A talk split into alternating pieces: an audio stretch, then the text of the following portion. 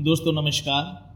मैं Tapas Das Mahapatra, possiblers happy life podcast में आपका स्वागत करता हूँ। आशा करता हूँ कि आप स्वस्थ हैं, व्यस्त हैं और मस्त हैं। आज जिस विषय में मैं आपसे बात करना चाह रहा हूँ ये है फाइव थिंकिंग एरर्स ये पाँच एपिसोड में पॉडकास्ट है। पहला episode is based on comparison trap ये पहला थिंकिंग एरर है जिस पे मैं चाहता हूँ कि हम और आप बात करें। क्या है ये thinking error and why comparison is bad देखिए, पहले तो एक चीज़ समझें कि कंपैरिजन खराब नहीं है।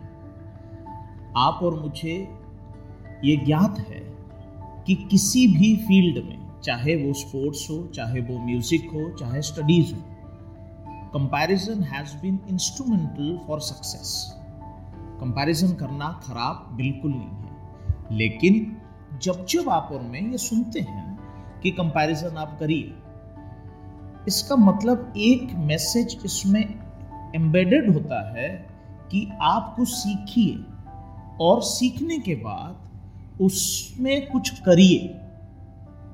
Comparison is always followed by learning and action मतलब क्या हुआ?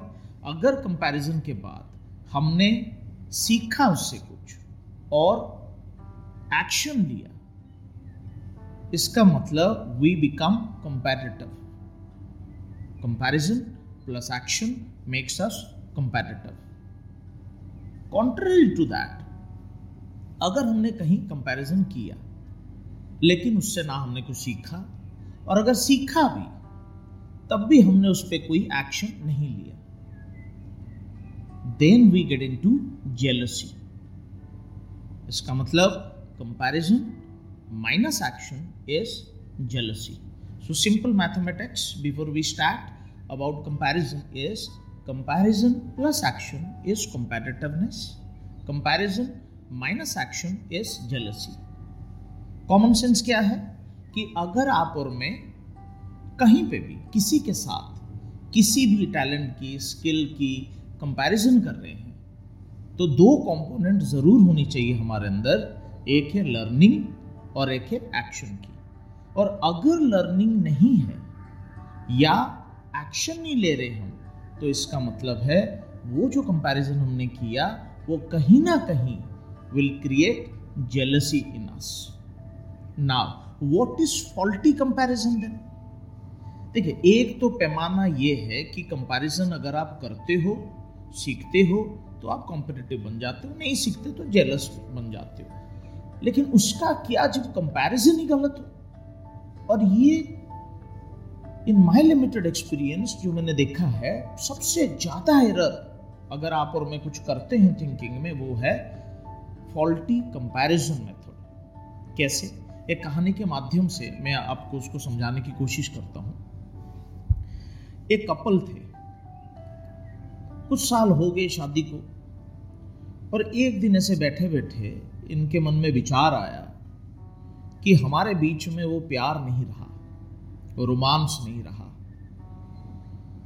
और इनके मन में कंपैरिजन आई कि हमारे जो पड़ोसी हैं, उनके बीच में प्यार बहुत है और बहुत प्यार भरी बातें करते हैं।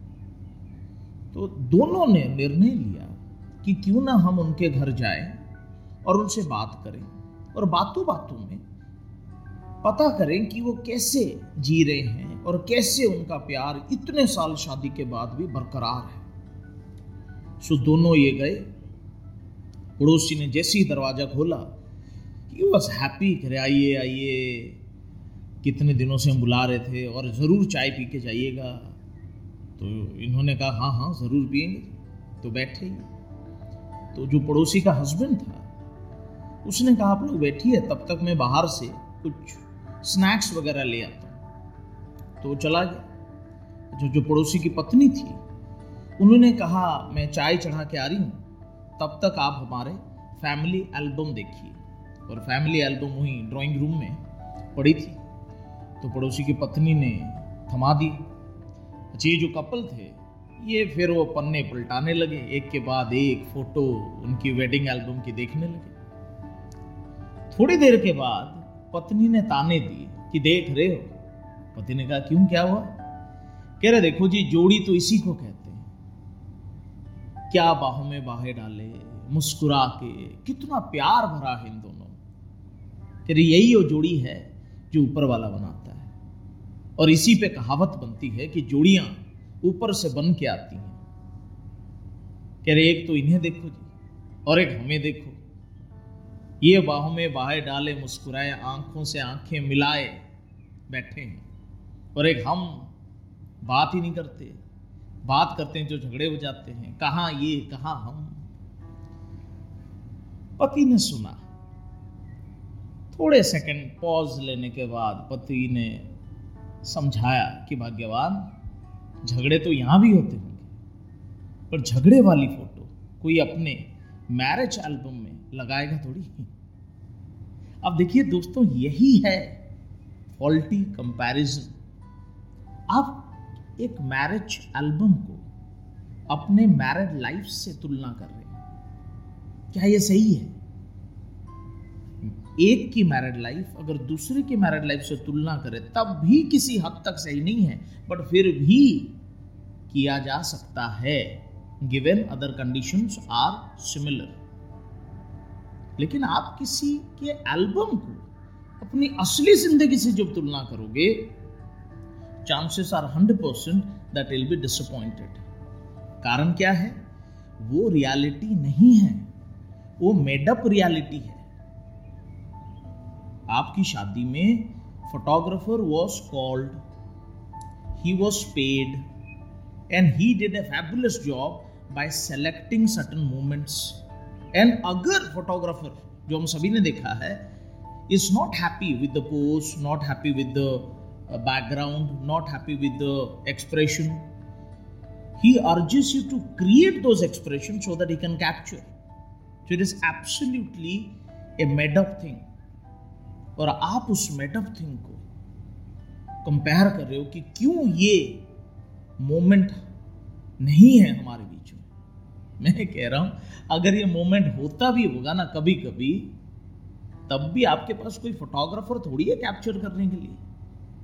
कि आप बाद में उसको एल्बम में लगा के देखोगे yes we had a moment of love we had a moment of togetherness on that Sunday तो ये समझना बड़ा ज़रूरी है, किसी के इनसाइड को किसी के आउटसाइड से कंपेयर करना ठीक नहीं है। क्या इनसाइड है, क्या आउटसाइड है?